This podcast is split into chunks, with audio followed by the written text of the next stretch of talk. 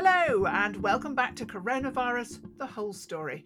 My name's Vivian Parry. I'm a writer, broadcaster, and UCL alumna, and the host of this award winning podcast. As the title suggests, we cover all things coronavirus as seen through the multidisciplinary lens of UCL's researchers, staff, and students. One of the strange effects of coronas is to collapse time. It seems like only yesterday we were celebrating the arrival of the Pfizer vaccine on this pod with Professor Martina Micheletti. Now, in what seems like a nanosecond, but in non COVID time, actually a month, we have two more vaccines, close to 2.5 million people vaccinated, already having had their precious shot. But with a vaccination target of 15 million doses by February, there's a long haul ahead. So, in this episode, I've assembled some experts to talk about the logistics of the vaccine rollout and the implications of the new strain on its efficacy. My first guest this week is Professor Martin Marshall, Professor of Healthcare Improvement in the Department of Primary Care and Population Health. Martin is the Programme Director for Population Health at Primary Care at UCL Partners, and he's also Vice Chair of the Royal College of General Practitioners and a GP in Newham, and he's been incredibly busy, as you'll have seen from your TV screens and radios. I'm also joined by Professor Deenan Pillay. Deenan is a professor of virology and the UCL Pro Vice Provost International in UCL's Global Engagement Office. His work employs clinical, population, and lab based studies to help limit the spread of HIV, particularly across sub Saharan Africa. He's also the former head of the Division of Infection and Immunity here at UCL and a previous guest on this pod and another very busy person on the media.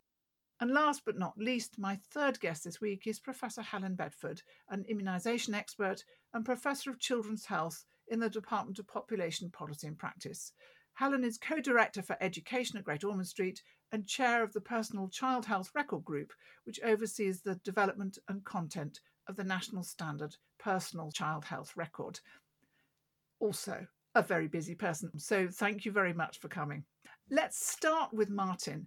I think the best place to start is that overview of the vaccine rollout because there's a lot happening and changing at the moment.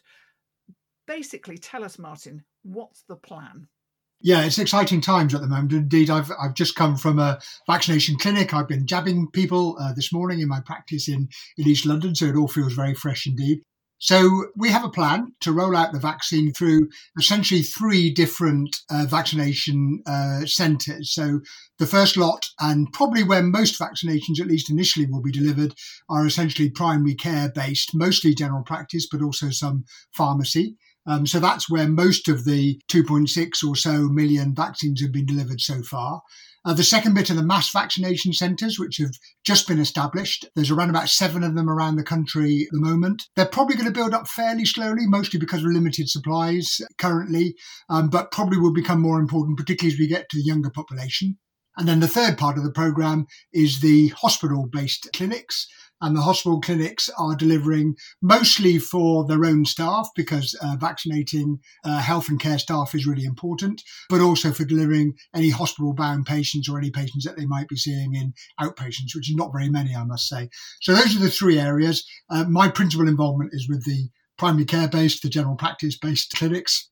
They've been up and running since the week before Christmas and are finding their way, I think, doing a really sound job. I think we are starting to hit some really good targets. We're still some way off the 13 or so million that need to be uh, vaccinated by the middle of February, which is the target that the Prime Minister has set us. And those 13 million people are essentially the people in the top four groups of the Joint Committee for Vaccination and Immunisations, uh, which is people essentially over the age of uh, 70, health and care staff, and people with significant health problems. And actually, it does seem, I mean, I know there are teething problems. And when I talk about teething problems, I'm not talking about teething problems as in Brexit fish teething problems, which would be just enormous. There are genuinely some, you know, difficulties early on. But actually, the vaccine rollout is looking pretty impressive, I think, at the moment, Martin. Yeah, I think that's right. And uh, you know, I don't I don't want to play the European game here, but if you look at how many people we've vaccinated in comparison with our European partners, we've set off quickly and we're doing we're doing really well. And one of the reasons for that, I have to say, is because we're using established systems. So general practice, as I say, has delivered the vast majority of those. General practice has a long and honourable track record of delivering mass vaccination programs, uh, particularly the flu vaccination program, but also childhood vaccinations. Uh, we know how to do it. This is a different vaccine, of course, it's a very different disease, but the principles are the same and having the staff ready and trained and uh, experienced is such an important part. So, unlike, um, dare I say, the test and trace system, which has which has experienced a number of problems, in part because it wasn't using established services, the government, I think, rightly decided to use the NHS, use the NHS resources, uh, and as a consequence, we made a really good start, and and we're getting there. So, a lot of the early kind of logistic challenges have been ironed out. What are the challenges still to come, and are they mostly based around availability of vaccine? Yeah, so I think uh, coming back to your previous question, I don't think it's fair to say that all the challenges have been ironed out yet. But the challenges that we're seeing are, you might describe as understandable ones. So, uh, listening to the brigadier on um, Downing Street briefing a few days ago, uh, here's a here's a man who's used to some of the most complex logistic exercises, who said this is the most complex exercise he's ever seen. So let's uh, let's be a little bit gentle on ourselves in terms of the um, the little challenges that we've had around distribution of the vaccine, for example, and some of the IT support and, and such like. Challenges going forward, you're right. What we need in order to be able to deliver the vaccine is, first of all, supplies. We're getting mixed messages from government. I think um, the more optimistic ministers are telling us there's no shortage of supplies, get on and deliver. And that's not quite what we're seeing on the ground. And more cautious people like our chief medical officer are also from UCL is uh, suggested that you know there will be some limitation to supplies at least for the next few weeks. So supplies is one of the challenges. The second challenge is the vaccination workforce, and that's a particular issue for us in general practice because we've got to not only deliver the COVID vaccine, also an expanded flu vaccination program, and of course our usual business. We can't be missing people who are acutely sick or people who've got unstable long-term conditions or people who might have cancer or whatever. So we have to continue doing that as well. The only way that we can do all of those tasks is by having a larger vaccination workforce than we have at the moment. And we're looking at ways of, of delivering that. And that includes bringing recent retirees, doctors, nurses, pharmacists back into the workforce. It includes bringing other people like dentists into the vaccination workforce and training up non-clinicians as well. So that's the kind of third area, and then the fourth, uh, the second area, and then the third area, I guess, is around the willingness of the population to be vaccinated. And at the moment, things are looking pretty positive in that direction, in part because we are vaccinating initially the older population and they tend to have more experience of receiving vaccines and perhaps less critical. I think as we get into the younger age group, um, it's going to be a little bit more challenging, although the data that I've seen so far in terms of uh, vaccine compliance, the figures are heading in the right direction. The last figures I saw from the department, around about 70% of the population say that they would receive the vaccine. We've still got work to do there, but I think we're heading in the right direction. And please tell me, Martin, that all those ridiculous things about needing fire safety certificates and, you know, radicalization training or whatever it was that people had to provide, uh, has that been sorted out? It's being sorted out. I, I have to say that as, as, chair of the Royal College of General Practitioners, it's a, well, any leadership position in the current environment is quite tough. But at the moment, I'm finding it quite easy because all I have to say is common sense things like you don't need to go through days or weeks of training in terrorism understanding or whatever in order to be able to do a pretty simple technical task like deliver a vaccine. And so we've been making that uh, noise quite loudly, as you've heard in the media. It's been heard by the department, which is good. And we're finding ways of either getting rid of or bypassing the silly red tape. Of course, you know, basic training is important. If you're a vaccinator, you've got to know how to resuscitate someone. You've got to know how to deal with anaphylaxis, acute allergic reactions. So it is important that you're prepared and trained, but you don't have to go through the very lengthy training required, which is kind of part of the NHS bureaucracy required to do normal clinical practice. So we are getting there. Are we there yet? Not quite is the answer. And also tell me, please, that the vaccinators are being vaccinated because quite a number of them are in risk groups themselves. You know they're they're older you're pulling them out of retirement. Please tell me that they're getting vaccines. Yeah they're certainly in the priority group and that uh, you're absolutely right that's really important because we're seeing you know tens hundreds thousands uh, of patients at the moment, most of whom are in the low risk group because they are our older patients, but we're going to be seeing people who are in a higher risk group of carrying the virus. Um, so yes, uh, we are being vaccinated quick enough, possibly not yet. You know, for the groups that of vaccinators that we need in place in two or three weeks' time, when particularly when AstraZeneca comes on board and we have large volumes, we need to be vaccinating them right now because it takes two to, two to three weeks for the uh, vaccine to, to work. I received my vaccine about 10 days ago. I'm still vaccinating at the moment, even though I'm not received maximum protection from that single first vaccine. But I'm taking care. You know, I'm doing all the stuff that we need to be doing anyway around wearing masks and good hygiene and all the rest. Okay, now one of the things that has proved most controversial, and I'm going to bring uh, Deenan in on this in a, in, in a moment, is that the people who are having the Pfizer vaccine are having one dose and not two doses. And, you know, the reasoning for that is pragmatic, and you've already alluded to it a shortage of vaccine. And actually, every one person that receives two doses means that one other person doesn't get it and that person that doesn't get it may end up in hospital and that not only puts them at acute risk but actually also takes another bed which might be devoted to perhaps someone who has cancer or another condition that needs urgent treatment. So it has been controversial and i know that for the gp side of it you know having to ring hundreds of people and say we're not going to give you your second vaccine has caused enormous problems but are you broadly supportive of that pragmatic approach, Martin? Yeah, I'm more than broadly supportive of it. I'm very supportive of it. It'll be interesting to see what what Deenan says from a you know a, a virologist's um, and immunologist perspective. But from my perspective, I'm just very pragmatic about this um, for the reasons that you've described. The the concerns that GPs have had are twofold, I guess. The first is, as you say, just the challenge of having to cancel 90 year old patients at 48 hours notice when they were ready to come in for their second uh, vaccination. That was really difficult. Some GPs are also worried about the promise, the consent process that we went through with our patients, which said that you will receive two jabs. There's another group of doctors who are worried, but, sorry, that first group of doctors, they're worried about the practicalities, but actually they buy the argument that a delayed second dose makes sense at a time when supplies are, are limited. But there is a second group of doctors who don't buy the science, the science that's presented to us by the Joint Committee and by our chief medical officers, the four chief medical officers, and they believe that you do have to have two jabs in order to be effective. The data that we're told um, from senior scientists in working in policy world is that if you receive the Pfizer vaccine, it doesn't work straight away, but within two to three weeks, you get about an 89% coverage uh, efficacy from one vaccine.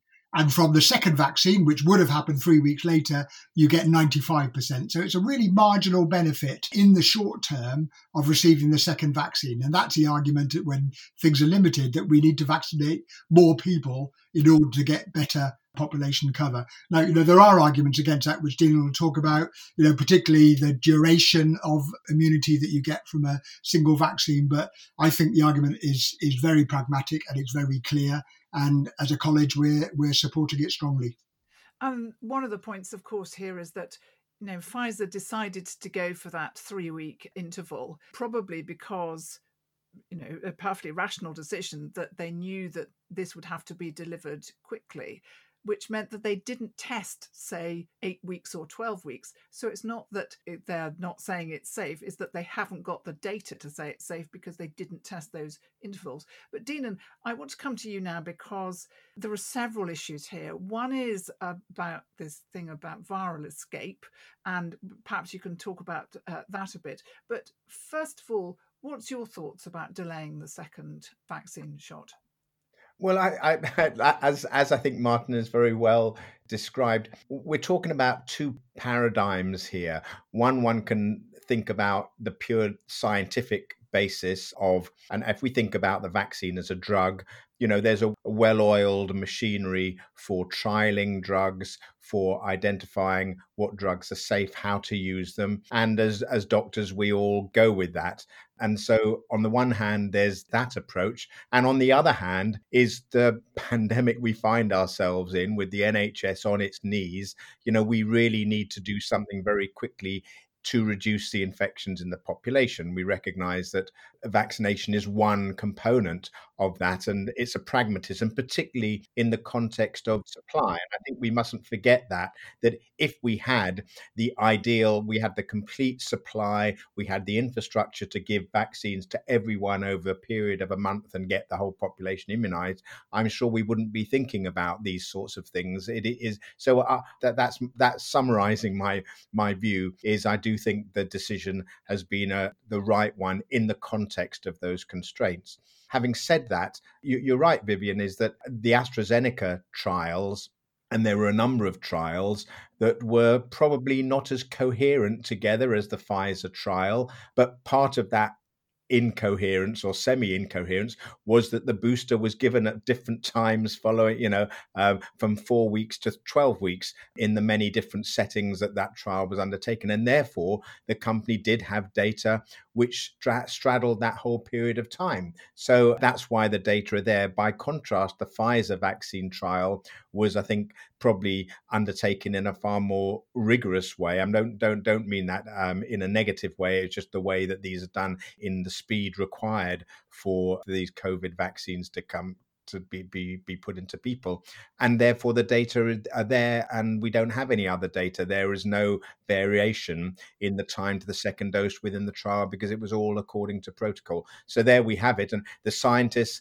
there's a debate amongst immunologists that i see um, about whether rna vaccines need boosting in a different way to the sort of vaccine that the astrazeneca is and martin has quite rightly said that you do start to get protection after about 12 days of one dose of Pfizer vaccine. It just may be the time, uh, the duration that that is in question.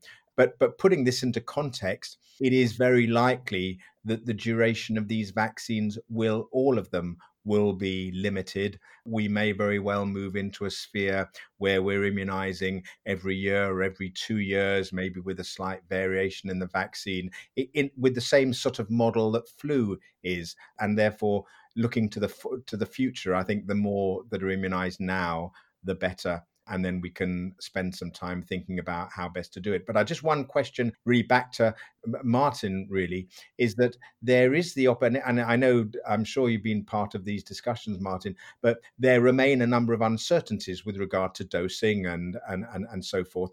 And it seems the NHS is ideally placed to undertake, if not RCTs, then sort of more natural experiments or before and after experiments, and a whole range of methodologies to evaluate the efficacy of diff- these different approaches. And my question is are the data systems there? I know that there's been a new data system put in to capture vaccine data, align it with with NHS numbers, primary care records.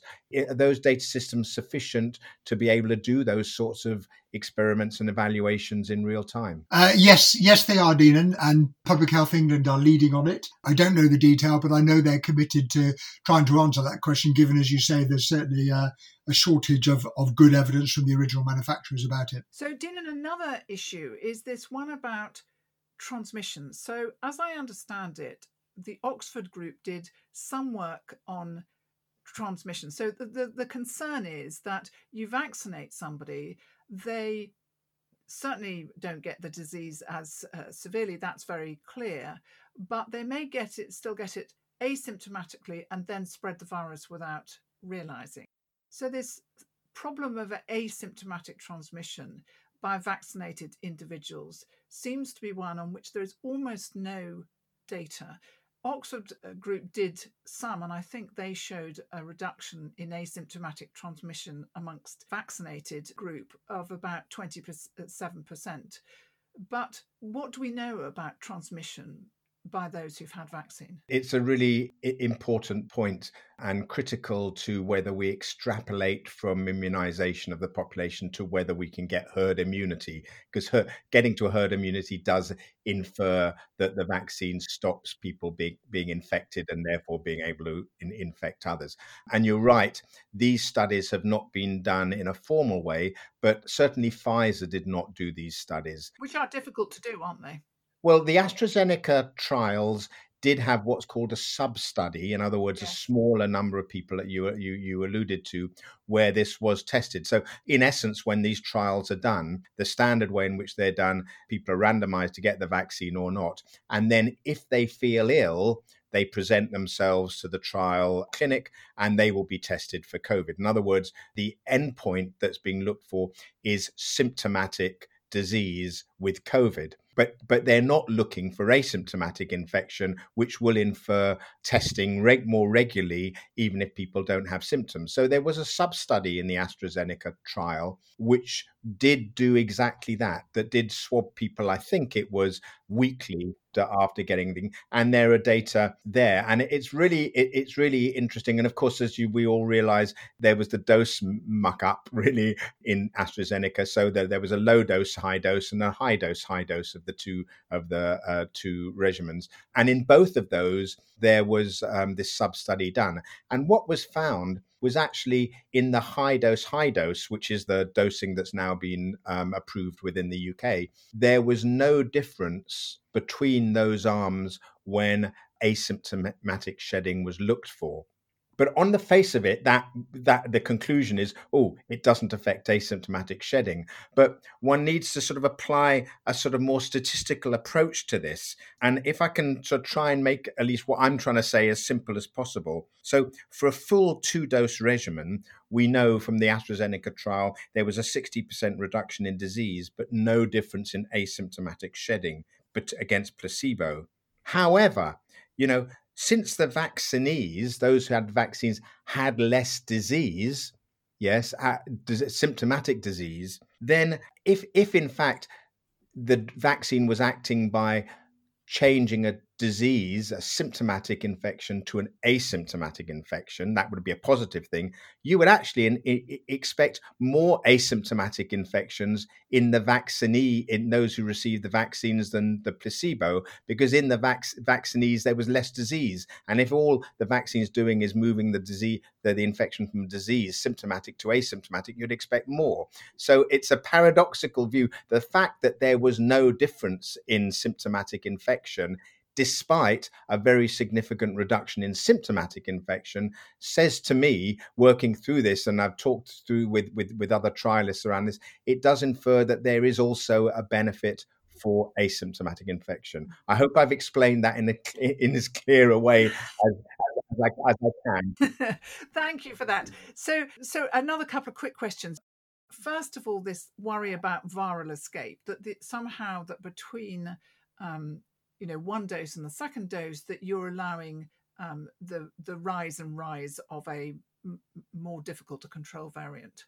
Yes. So this is a, a, really interesting thing that's come left field, isn't it, uh, about the virus that varies. As a virologist, we all expect viruses to vary and mutate. That's a function of being a virus, always wanting to continue to transmit and, and survive. But w- we've always assumed that this class of virus, this the the, the, the coronavirus, is don't vary too much. But also, it is because they've just not been studied as well as many other viruses. And uh, despite SARS 20 years ago and MERS 10 years ago, which is the same family as COVID, the assumption's always been that it's going to be flu that brings the pandemic, and much more work has been done on understanding how influenza varies. So it's really uh, surprised us. And with hindsight, we can say what was a really good idea was to develop within the UK something called the COVID Genomics Consortium, on which ah, COG UK, which we've heard a bit about from Judith Breuer on this podcast. Yeah, that's right. And I, luckily, I'm I, am fortunate. I, am I'm, I'm privileged to be on the oversight committee of that, and it, it's a really impressive initiative. And that's obviously contributed a large amount to the international databases of the genetic sequence of these viruses, and that's allowed us to identify these variations that there are, which there are many, many variations, but be able to identify pretty quickly that this big growth, unexpected growth, we all feel of uh, in in in the southeastern London just before Christmas was contributed to partly, at least, by this new variant. But I should say it's interesting. There's now the South African variant, there's the Brazil variants that today are causing the headlines. But these variants, we do not know that they. They started in these countries. They're only identified in these countries because those countries are undertaking genetic sequencing of the virus. And overall, we must have sequenced probably less than 0.5 of all the infections in the world. So we've got to expect that there are, there's a much higher prevalence of these around the world. And, and the key question coming back to the vaccine issue is whether these variants actually will compromise the effectiveness of the vaccine.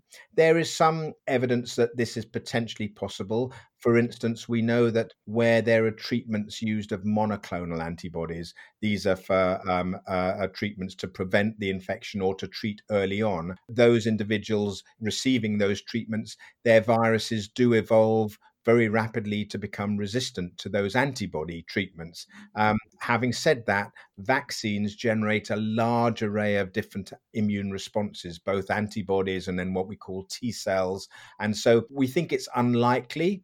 But nevertheless, it demonstrates. I think the important thing is that although I think the current vaccines will work and contribute to reducing the pandemic, that we will need to be re looking at vaccines, perhaps in the way that we do with flu. Every year, we change the vaccines a little bit, not only because of big different types of, of, of, of virus, but their slight mutations, the so called drift that happens between viruses, genetic drift. That may be the way we're going with uh, this virus.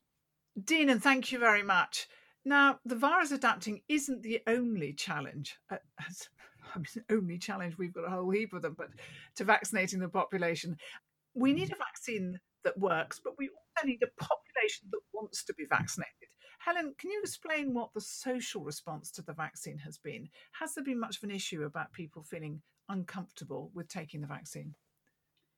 Well, it's it's this is really interesting because virtually as soon as it was announced that vaccines were going to be developed, opinion polls and some studies were conducted finding out what the population felt in terms of whether they were likely to accept a COVID vaccine. And these have been conducted in the UK and wider. And most of those show that about three quarters of the population say that they would be very likely or quite likely to have a COVID vaccine. And this is before the thing was even developed. So when people are making decisions about vaccinations, they obviously want to know does it work? Is it safe? How long am, am I going to be protected? Those sorts of questions. And we didn't have that information. So this was a completely hypothetical question. And I thought, I think that that was a fantastic starting place. So it depends whether you're glass half full, glass half empty, really. 75% in the absence of any information at all saying, yes, I would have this vaccine is a great start. And now, of course, the vaccines are in use. We don't have any uptake figures, but studies are conduct, continuing about the public response to this. And what we're seeing slightly worryingly is there are some groups in the population that are less likely or say they're less likely to accept. And they tend to be Black and minority ethnic groups, particularly the South Asian groups, who have been hardest hit by the disease and, if anything, are in most need of the vaccine. And this is a, this is a great concern. They've also been uh, very hard hit by a lot of misinformation, haven't they? Yes, absolutely. Just targeted directly at them, and it's it's just so upsetting to see this. But work is going on now with community leaders and trusted religious leaders to work with the community.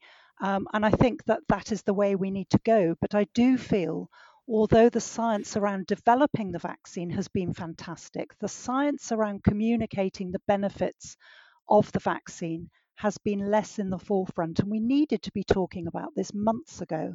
We have a really rather well, a, a, bizarre attitude to vaccines where uh, some vaccines people very much want. So I always remember that when I was a member of the Joint Committee on Vaccination, that people didn't want to have MMR, but they were queuing around the block for meningitis B because they perceived meningitis B to be an important and necessary vaccine, and meningitis is a terrible disease, whereas they didn't perceive that uh, for MMR.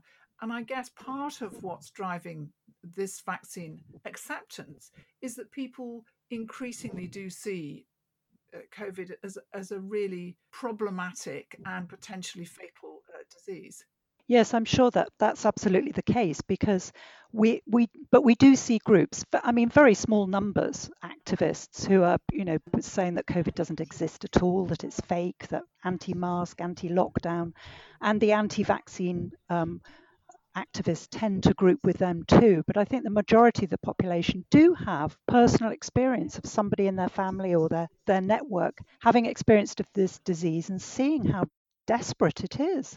And I also think people fear the random nature of COVID, by which I mean, you know, we all look around us at people we know, and the one that we think that would have gone down like a sack of spuds seems fine, and the one that we thought was super fit and would easily get through COVID seems to have been badly affected. So I think that's really rather unsettled people and made them feel that actually what they thought about themselves as being fit and likely to get through it all right actually may not be the case. Yes, and there's certainly been a lot of publicity cranked up in the last month or so, going to wards and seeing sick patients and talking to people who've had COVID and are now experiencing long COVID. So I think people are becoming aware, more aware that even if you're young, you can still have, you know, horrible long-term consequences of this disease. We're learning about it all the time. I mean, you know, a year ago it didn't exist. So vaccines have been developed. That's the most extraordinary achievement. But we're still learning every day about this disease. So the anti vaxxers, in some ways, I mean, my view about anti vaxxers has always been that you might as well not try and persuade anti vaxxers because it's a belief system and it's not going to change uh, for them. But hesitancy, that's a much bigger group of people, people who have understandable reasons oh, always been rushed through too quickly. These are not people who are being difficult.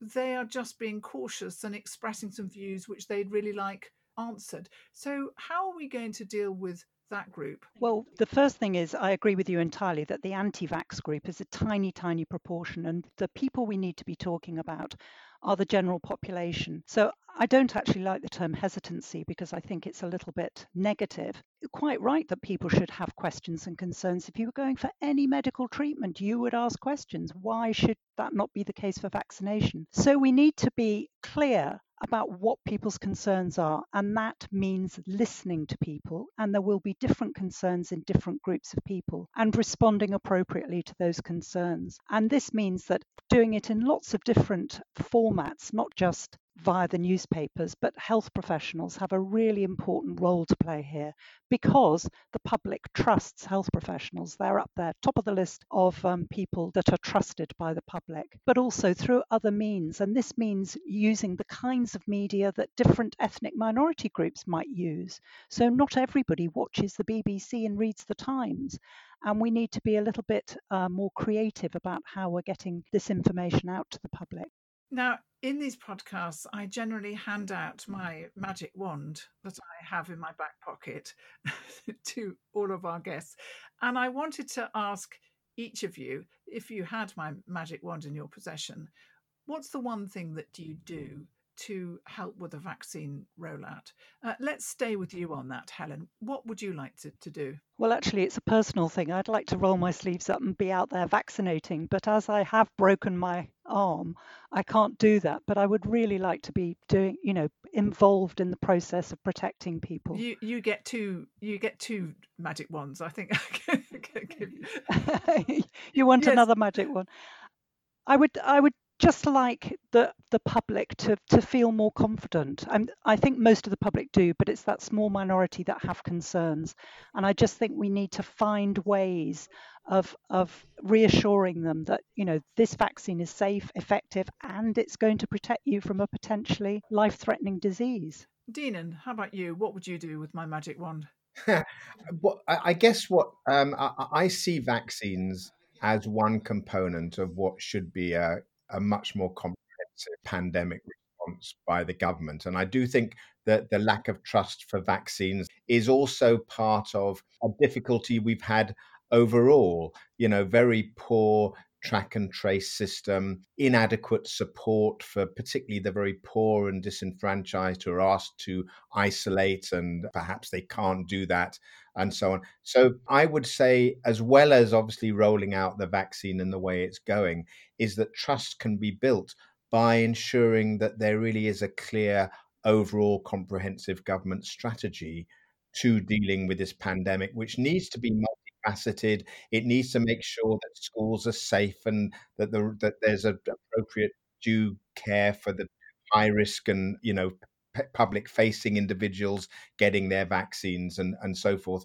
But it is a broader trust issue, and I feel fear that um, the way that the UK government has dealt with this pandemic so far has not engendered the sort of trust which is required for a vaccine at short notice to be taken up. So um, uh, that that would be my wish. I must admit, as you're talking, Dean, I want to give an anti-hyperbole pill, maybe kind of some sort of Harry Potter spell that stops that stops people saying absolutely ridiculous targets or aims because it's really not helpful.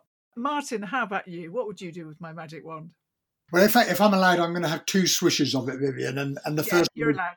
Yeah, thank you. The first one is very much in the same place as, as you and Dean. And so if you look internationally at countries that have done relatively well in, in dealing with this crisis, and it is difficult to do that sometimes, actually, because countries that seem to do well for a while then seem to do badly. But the ones that have done rel- relatively well have got three characteristics. Um, the first one is that is that they've learned from previous epidemics or pandemics. The second one is that they have an infrastructure in place, a state infrastructure in place to allow them to respond. And the third one, as Dylan says, is that you see a high level of trust in government and governance. And and I think it's fair to say that on all three of those areas we've not done well in the UK, and I guess that probably explains our our relatively poor performance. So my first swish of the wand is to rectify uh, those problems, and I guess in particular around the infrastructure, a strong public health system as they have in Germany, a stronger, properly resourced uh, system of primary care as we kind of have, but not good enough um, in the UK, is exactly what we need. So that's my first wish. My second wish is just a larger vaccinated workforce, very pragmatic. Don't have enough people at the moment to vaccinate and to deliver business as usual in order to prevent uh, excess deaths from cancer and heart disease and everything else. We need a larger workforce and we need it very, very quickly. Right, absolutely with you on that one. Well, I, I think there's been an awful lot of swishing going on, but uh, just this once I'm going to allow it. Thank you all so much. So, you've been listening to Coronavirus The Whole Story. This episode was presented by myself, Vivienne Parry, produced by UCL with support from the UCL Health of the Public and UCL Grand Challenges, and edited by the splendid Caris Bradley. I was joined today by Professors Martin Marshall, Deenan Pillay, and Helen Bedford. And if you'd like to hear more of these podcasts from UCL Minds, of course you would. Subscribe wherever you download your podcasts or visit ucl.ac.uk forward slash coronavirus. This podcast is brought to you by UCL Minds, bringing together UCL knowledge, insights, and expertise through events, digital content, and activities open to everyone. I hope to be with you again soon. Bye for now.